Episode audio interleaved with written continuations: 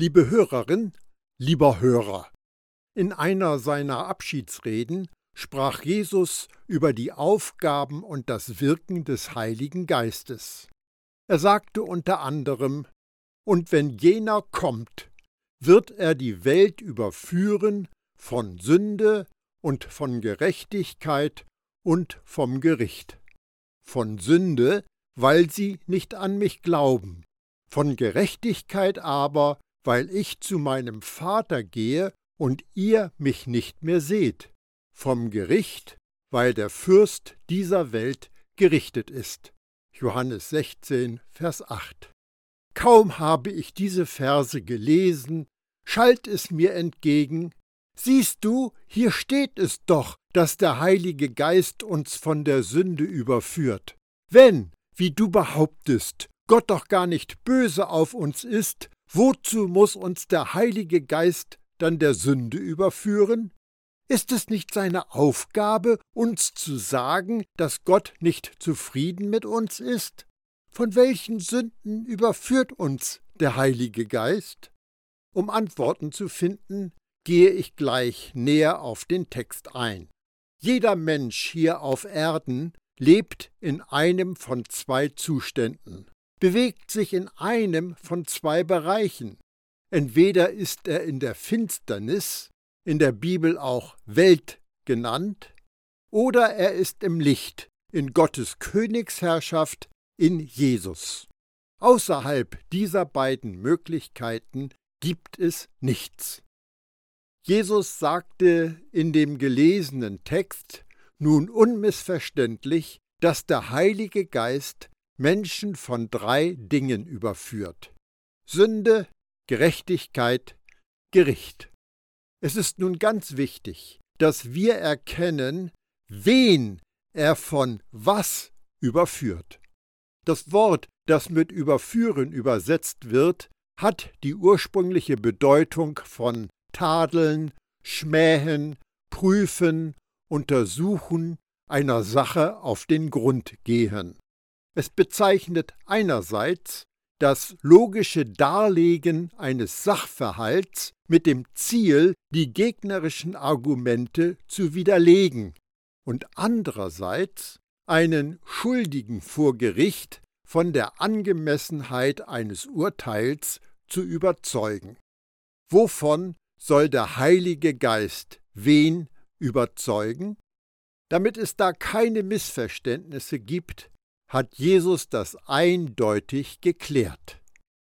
Von Sünde, weil sie, die Menschen dieser Welt, nicht an mich glauben. Jesus spricht von Ungläubigen, und Unglaube ist Sünde. Es gibt nur eine Sünde, von der der Heilige Geist einen Menschen überführt. Und das ist die Sünde, nicht an Jesus zu glauben, beziehungsweise ihm nicht zu vertrauen. Ungläubige werden, wie Angeklagte bei einem Gerichtsurteil, eines und nur eines Deliktes für schuldig befunden. Unglaube. Wie ich so etwas behaupten kann?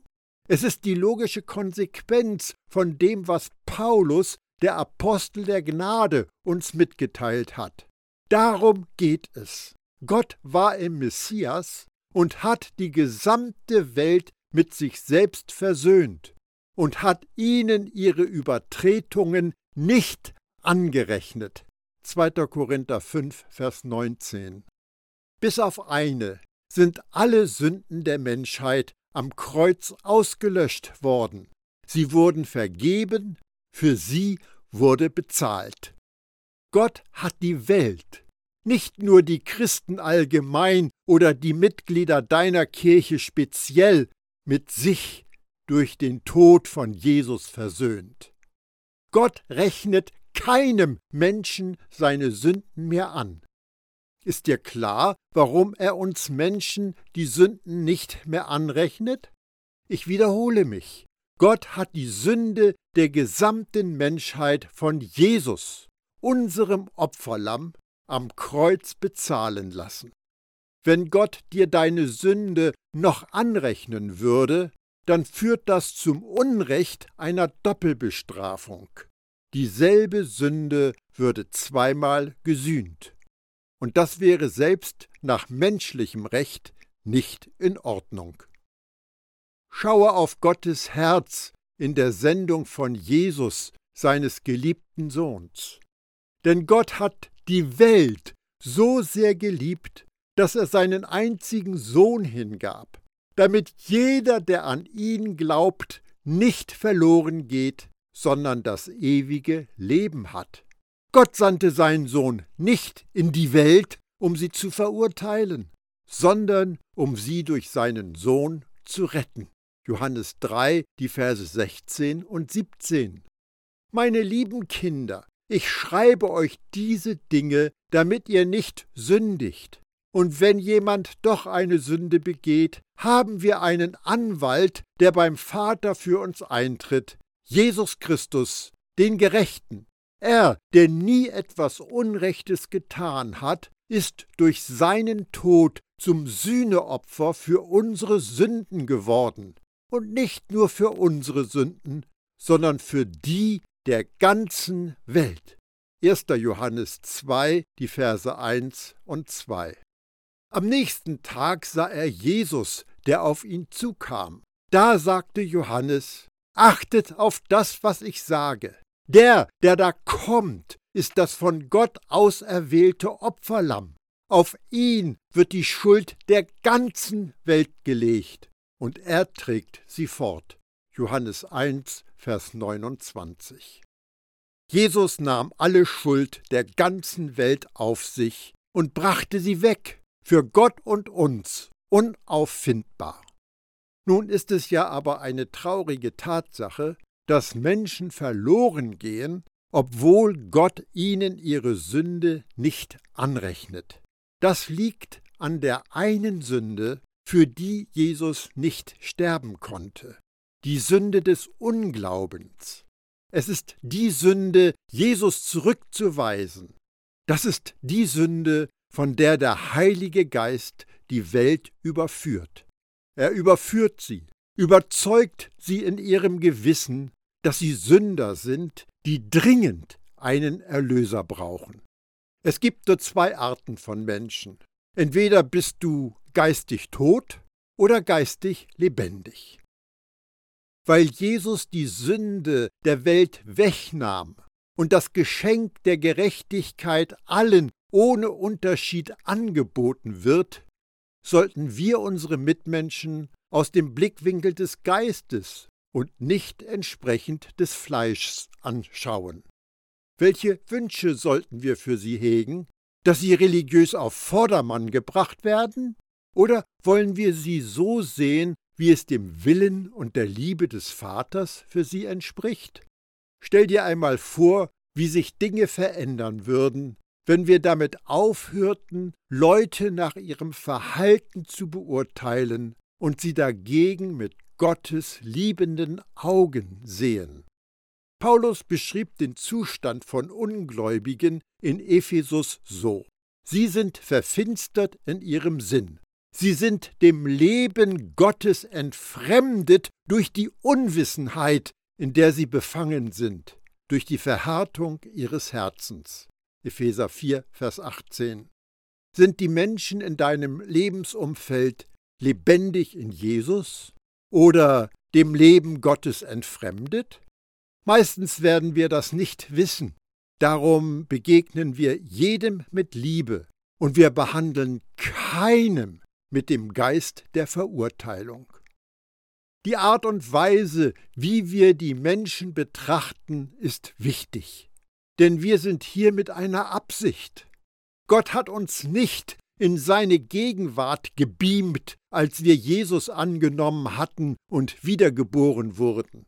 Wir sind in diesen sterblichen Körpern auf der Erde belassen worden, mit dem Ziel, dass Menschen mit Gott versöhnt werden. Paulus beschreibt das den Christen in Korinth mit diesen Worten. Daher beurteilen wir jetzt niemand mehr nach rein menschlichen Maßstäben. Früher haben wir sogar Christus so beurteilt. Heute tun wir das nicht mehr. Vielmehr wissen wir, Wenn jemand zu Christus gehört, ist er eine neue Schöpfung. Das Alte ist vergangen, etwas ganz Neues hat begonnen. Das alles ist Gottes Werk. Er hat uns durch Christus mit sich selbst versöhnt und hat uns den Dienst der Versöhnung übertragen. Ja, in der Person von Christus hat Gott die Welt mit sich versöhnt so dass er den Menschen ihre Verfehlungen nicht anrechnet. Und uns hat er die Aufgabe anvertraut, diese Versöhnungsbotschaft zu verkünden. Deshalb treten wir im Auftrag von Christus als seine Gesandten auf. Gott selbst ist es, der die Menschen durch uns zur Umkehr ruft. Wir bitten im Namen von Christus, nehmt die Versöhnung an, die Gott euch anbietet. Den, der ohne jede Sünde war, hat Gott für uns zur Sünde gemacht, damit wir durch die Verbindung mit ihm die Gerechtigkeit bekommen, mit der wir vor Gott bestehen können. 2. Korinther 5, die Verse 16 bis 21. Paulus erklärt, dass Gott durch uns zur Umkehr ruft. Was ist die Botschaft, die wir der Welt sagen sollen? Nur, dass Gott durch Jesus die Welt mit sich versöhnt hat, indem Jesus unsere Sünde wurde und wir seine Gerechtigkeit im Tausch bekommen haben und nun keinem Menschen mehr seine Sünde angerechnet wird. Das ist das Evangelium, die gute Nachricht. Was gibst du als gute Nachricht weiter, wenn du nach deinem Glauben gefragt wirst? Die größte Tragödie der Menschheitsgeschichte ist, dass Jesus sein kostbares Blut vergossen hat, gestorben und auferstanden ist, heute zur rechten Hand des Vaters sitzt, unsere Sünde total ausgelöscht hat und viele das nicht wissen oder glauben. Das Ablehnen von Jesus als dem Messias, der uns von unserer Sünde gerettet hat, ist die einzige Sünde, über die am Ende der Zeit ein Urteil gesprochen wird. Es ist das Zurückweisen des Wirkens des Heiligen Geistes, der gesandt wurde, um Jesus zu bezeugen. Das ist die Sünde, von der der Heilige Geist den Ungläubigen überführt. Wovon wird der Glaubende überführt? Von Gerechtigkeit aber, weil ich zu meinem Vater gehe und ihr, die Jesus-Nachfolger, mich nicht mehr seht. Jesus redete von seinen Jüngern damals und heute. Glaubende werden wie Unbescholtene vor einem Gericht von ihrer Gerechtigkeit überzeugt, weil ihr, nicht sie, mich nicht mehr seht. Jesus sagt das Kommen der Wirklichkeit des neuen Bundes vorher, in der der Heilige Geist beständig im Jesus-Nachfolger lebt, um uns von unserer Gerechtigkeit zu überzeugen. Was macht Jesus, der neben dem Vater sitzt? In der bildhaften Sprache der Bibel wird gezeigt, dass er sich mit seinem Erlösungswerk für uns einsetzt. Er erklärt uns für gerecht, freigesprochen und würdig für das Erbe und jeden himmlischen Segen. Jesus ist der Anker für unsere Seele und der Heilige Geist ist in uns, um uns von dieser Wahrheit zu überzeugen. Der Heilige Geist unterstützt uns, unseren Klein- oder Unglauben zu überwinden. Er ist unser Beistand, der uns daran erinnert, dass wir Gottes Gerechtigkeit sind. Er hilft uns zu erkennen, dass der Ankläger, der Teufel, am Kreuz besiegt worden ist und er dort sein Vernichtungsurteil bekommen hat. Der Heilige Geist ist unser Tröster und er führt uns in alle Wahrheit. Vielleicht fragst du, wie wir denn unser Verhalten ändern sollen, wenn der Heilige Geist uns nicht auf unser Fehlverhalten aufmerksam macht. Wir sind neue Geschöpfe und unsere neue Natur in Jesus wird es wissen, wenn wir nicht in Übereinstimmung mit Gottes Wesen unser Leben gestalten. Gottes Geist, der in unserer neuen Natur tätig ist, führt uns zu einem Leben, das Gottes Wesen entspricht. Gnade führt zu einem Gott wohlgefälligen Lebenswandel. Wen überführt der Heilige Geist vom Gericht? Vom Gericht, weil der Fürst dieser Welt gerichtet ist. Es sind nicht die Glaubenden, die gerichtet werden. Es ist Satan, der gerichtet worden ist. Der Heilige Geist erinnert uns an den Sieg, den wir über den Teufel haben, weil wir durch Jesus Blut gerecht gesprochen sind. Es ist ungeheuer wichtig, dass wir totale Gewissheit haben, dass es nicht die Absicht des Heiligen Geistes ist, uns an Sünde zu erinnern. Wir würden sonst Stimmen durcheinander bringen ein Gewissen, das sich unwürdig fühlt, weil es sich vom Bösen hat etwas Negatives einflüstern lassen, wird uns sagen, dass wir uns an Gottes Gegenwart nicht erfreuen können. Paulus ruft uns zu, denn die Waffen unseres Kampfes sind nicht menschlich, sondern es sind die mächtigen Waffen Gottes, geeignet zur Zerstörung von Festungen. Mit ihnen zerstören wir Gedankengebäude und jedes Bollwerk, das sich gegen die Erkenntnis Gottes erhebt. Wir nehmen jeden solcher Gedanken gefangen und unterstellen sie Christus. 2. Korinther 10, die Verse 4 und 5. Es ist nicht unser Gehorsam, der uns in eine Lage versetzt, in der wir uns Gott nahen können. Es ist Jesus, der Gott gehorchte bis zum Tod, zum Verbrechertod am Kreuz. Du brauchst keine Ängste oder Sorgen zu haben, dass Gott dir böse sein könnte oder dich fallen ließe. Denn Gott selbst hat gesagt, ich werde dich niemals preisgeben und dich niemals verlassen. Hebräer 13, Vers 5. Er wird für immer mit dir sein. Immer wieder taucht die Frage auf, ist Sünde für Gott völlig egal? Der himmlische Gerichtshof hat uns für unschuldig erklärt, und der Heilige Geist ist hier, um uns daran zu erinnern, dass wir gerecht gemacht worden sind. Das bedeutet aber nicht, dass der Heilige Geist nicht auch da ist, um uns helfend zur Seite zu stehen, wenn Versuchung an uns herantritt. Er liebt uns und möchte uns und andere davor bewahren, durch unser sündigen Schaden zu erleiden. Er wird niemals stillschweigend darüber hinwegsehen, wenn wir sündigen, weil er weiß, wie verwirrend und zerstörend das für uns ist. Wie könnte er nur daneben stehen und nichts sagen, wenn die Versuchung kommt? Unser neues Sein in Jesus möchte nicht sündigen. Und der Heilige Geist bezeugt diese Tatsache. Wenn wir sündigen wollen, müssen wir gegen unsere wahre Natur angehen und unser echtes Verlangen unterdrücken. Aber es ist wichtig, dass wir wissen, auch wenn wir sündigen, gibt es trotzdem keine Verdammung für die, die in Jesus, dem Messias, sind.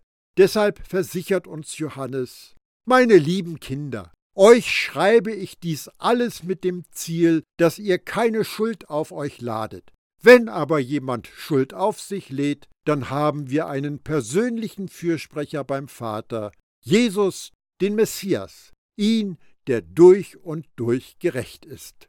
1. Johannes 2, Vers 1. In meinem Studium der Gnade, die wir in Gott finden, ist mir etwas aufgefallen. Es scheint mir, dass Gott möchte, dass wir, wenn wir schuldig werden, eins sehen. Jesus, der zu Gottes rechter Hand sitzt. Wenn wir ihn dort sitzen sehen, total für uns, werden wir uns sofort geliebt wissen und wir kommen zurück unter den Einfluss des Geistes. das Wissen, dass wir gerecht sind, ist der Schlüssel zum Hören der Stimme des Heiligen Geistes. Ein Lied ist auf seinen Lippen. Ich liebe dich, du bist mein Kind, an dem ich wohlgefallen habe.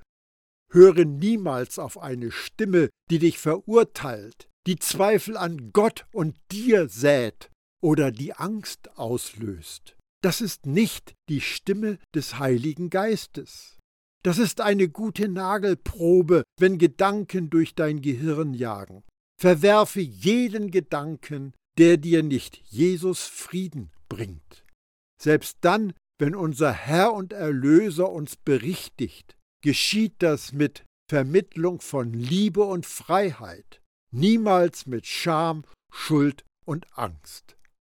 Wir sollten uns gegenseitig mit der Wahrheit ermutigen, dass wir auch dann noch gerecht sind, wenn wir versagen. Stell dir die Frage, was würde der Heilige Geist sagen? Und das müssen wir einander zusprechen und damit einander aufrichten.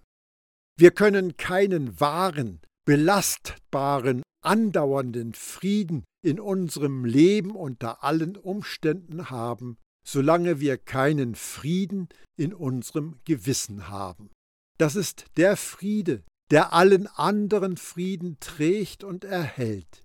Das ist der Friede, der uns versichert, dass ganz gleich, was passiert, selbst wenn wir uns schrecklichen Auswirkungen unserer Sünde stellen müssen, Gott ist auf unserer Seite. Gott wird uns beistehen. Gott bereitet einen Weg, wo es keine Wege zu geben scheint. Wenn wir auch nur dem kleinsten Zweifel Raum geben, ob das Kreuz alle unsere Sünden weggenommen hat, vergangene, gegenwärtige und zukünftige, werden wir unsicher, ob Gott Gutes für unsere Zukunft bereithält. Darum werden wir versuchen, religiös und fromm aktiv zu werden, um unser Gewissen zum Schweigen zu bringen. Wir werden alles Mögliche unternehmen, damit wir gut vor Gott dastehen und uns den Weg zurück in die Gunst der Menschen erarbeiten können. Das ist Selbstgerechtigkeit. Das Motiv hinter der Selbstgerechtigkeit ist Angst vor Gottes Strafe und Angst vor der Reaktion der Menschen. Wenn wir keinen Frieden in unserem Gewissen haben, werden wir meinen, dass Gott für das Böse in unserem Leben verantwortlich ist. Die unausweichliche Schlussfolgerung ist, dass er uns irgendwie für unsere Sünde bestraft. Wenn wir aber einen falschen Rückschluss auf Gott ziehen, bewegen wir uns nicht in der Gnade. Wir denken, dass wir das von ihm bekommen, was wir verdient haben. Wie viele Menschen gehen über diese Erde, die ihr Leben mit dem Gefühl fristen, dass sie einfach das bekommen, was sie verdient haben? Ich bin unklug mit meinem Geld umgegangen. Deshalb verdiene ich es, arm zu sein. Ich habe Ehebruch begangen. Deshalb verdiene ich es, dass meine Ehe kaputt geht. Ich habe an meinen Kindern herumkritisiert und viel von ihnen gefordert. Deshalb verdiene ich es, dass sich die Kinder von mir entfremdet haben. Ich habe meinen Körper schlecht behandelt. Deshalb verdiene ich es, krank zu sein. Ich war unehrlich bei der Arbeit. Deshalb verdiene ich es, gefeuert worden zu sein. Ich war in meiner Jugend sexuell freizügig. Deshalb verdiene ich es, keine Kinder bekommen zu können. Ich bin alkoholkrank. Deshalb verdiene ich es, alles verloren zu haben. Ich habe einen Freund hintergangen. Deshalb verdiene ich es, ohne Freunde zu sein. Ich bin hässlich, griesgrämig, aufbrausend oder einfach unvollkommen. Deshalb verdiene ich es, abgelehnt zu werden. Ich habe mich von Gott abgewandt. Deshalb verdiene ich es, dass Gott sich von mir abwendet. Vielleicht hast du dein eigenes Verhaltensmuster, warum du meinst, etwas verdient zu haben. Ja, unsere Handlungen ziehen in dieser Welt irdische Konsequenzen nach sich. Aber der Gott der Gnade sitzt auf dem Thron der Gnade, bereit, uns aufzufangen, wenn wir zum Ende unserer selbst kommen, zum Ende unserer Eigenbemühungen des Fleisches und uns in seine Gnade fallen lassen. Gott ist darauf spezialisiert, Wasserströme in der Wüste und Straßen in der Wildnis zu schaffen. Bedenke, wir hätten keine Gnade nötig, wenn wir uns tadellos verhalten würden. Gnade ist nur für die, die nicht vollkommen sind. In der christlichen Gemeinschaft gibt es viele, die sich mehr des Fleisches bewusst, mehr Satans bewusst, mehr ihrer Sünden bewusst sind, als des auferstandenen Jesus und was er für uns vollbracht hat. Warum sind wir so sündenbewusst, wenn Jesus doch die Sündenschranke abgebaut und beseitigt hat? Das größte Hindernis im Christentum, um das Leben im Überfluss zu leben, das Jesus uns gebracht hat, ist das mangelnde Vertrauen in das, was Jesus am Kreuz vollbracht und vollendet hat. Dieser Unglaube treibt die Leute an, zu arbeiten, zu arbeiten, zu arbeiten, um ihre Probleme in den Griff zu bekommen. Und viele, die im Dienst der Kirche stehen, helfen den Problemen auch noch nach. Das charakteristische geistliche Amt ist tatsächlich ziemlich auf das Fehlverhalten ausgerichtet. Der typische Gesprächsverlauf läuft so ab. Was hast du getan, dass du in diese Schwierigkeiten gekommen bist? Was ist mit dir passiert, das diese Probleme ausgelöst hat? Liegt bei dir fehlende Vergebungsbereitschaft vor, die den Peiniger von den Fesseln lässt und du bekommst, was du verdienst? Oder noch schlimmer, stehst du unter dem Fluch von Dämonen? Das Argument mag der Teufel besonders, denn er bekommt die ganze Aufmerksamkeit. All das richtet den Blick und die Konzentration auf das Selbst, Sünde und Satan und löst eine fromme Nabelschau aus, die Hässlichkeit ans Licht befördert. Wir werden nach unten gezogen und schließlich falsch über Gott denken. Die natürliche Reaktion auf Sündenbewusstsein ist Angst vor Strafe und Scham. Dann werden die natürlichen menschlichen Auswirkungen der Sünde falsch als Gottes Strafe gedeutet. Echte Seelsorge aber weist den sich quälenden, leidenden Glaubenden auf Jesus Liebe und Gottes Gnade hin.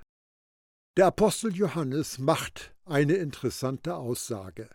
Darin ist unter uns die Liebe vollendet, dass wir am Tag des Gerichts Zuversicht haben. Denn wie er, so sind auch wir in dieser Welt. Furcht gibt es in der Liebe nicht, sondern die vollkommene Liebe vertreibt die Furcht, denn die Furcht rechnet mit Strafe. Wer sich aber fürchtet, ist nicht vollendet in der Liebe. 1. Johannes 4, die Verse 17 und 18. Gottes Liebe hat ein Ziel. Erstens, unsere Sünde zu entfernen und uns in Jesus neu zu schaffen.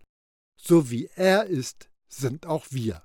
Zweitens, die Demonstration seiner Liebe soll unser Gewissen reinigen, so dass wir von ihm angezogen werden und uns an seiner Gegenwart erfreuen.